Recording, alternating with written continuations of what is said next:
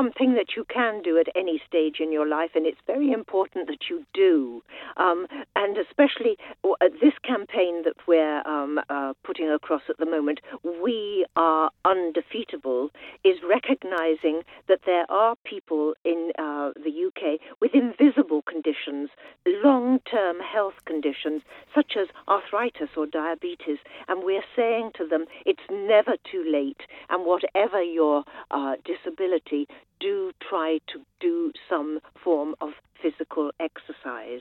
And um, we're trying to uh, inspire and support the 15 million people in England with long term health conditions to be more active. You know, 69% of those who are unwell say they would like to be fit, but how? And so that's what we're trying to encourage them to be more physically active. And of course, the um, results are often a loss of weight and an increase in uh, their mental state as well. Indeed. So when we're saying be more active, do more exercise, what are we talking about here then? Because I suppose a lot of people think, oh, I don't want to go to the gym, I don't want to go running or jogging. What else would you recommend? Well, there are things that you can do at home. You can sort of uh, discipline yourself to do a bit more walking, brisk walking, or gardening, or some home based activity. But nowadays, there are also things for people who, uh, gentlemen in particular, who aren't able to run around like they used to. There are walking football, or if you're in wheelchairs, there are basketball or table tennis or chair exercises that you can do. So, what we're really saying is that whatever your disability, just try and get a little bit more movement and exercise. Can I just quote a, an example? Um, mm. I have a girlfriend who was a swimming um, uh, enthusiast. She was a champion actually down in this part of the world, and she then started to have de- a degeneration of her spine. She's now permanently in a wheelchair. She can't walk anymore, and she put on weight. She got very, very depressed, and then about three or four months ago, she decided she must do something about it. We all encouraged her. She now slips into her swimsuit when she gets up in the morning, takes herself off in her special car, wheelchair, and all the rest of it, gets to the uh, the sw- uh, local swimming pool that we've got here. The water laps over the side of the pool. She gets onto her bottom and she she bumps her way along.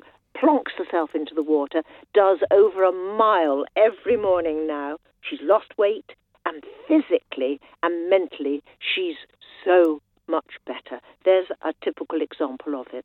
Which is incredible, really. But do you think it takes a certain mindset? Because it is, I think, as we get older, it's possibly harder to actually encourage ourselves and inspire ourselves to be active and get off our bottoms and go and do things. And then if you've been unfortunately cursed with something like Parkinson's, arthritis, diabetes, Lord forbid cancer, something like that, then it, it sort of doubles the effort required to really get yourself up and going.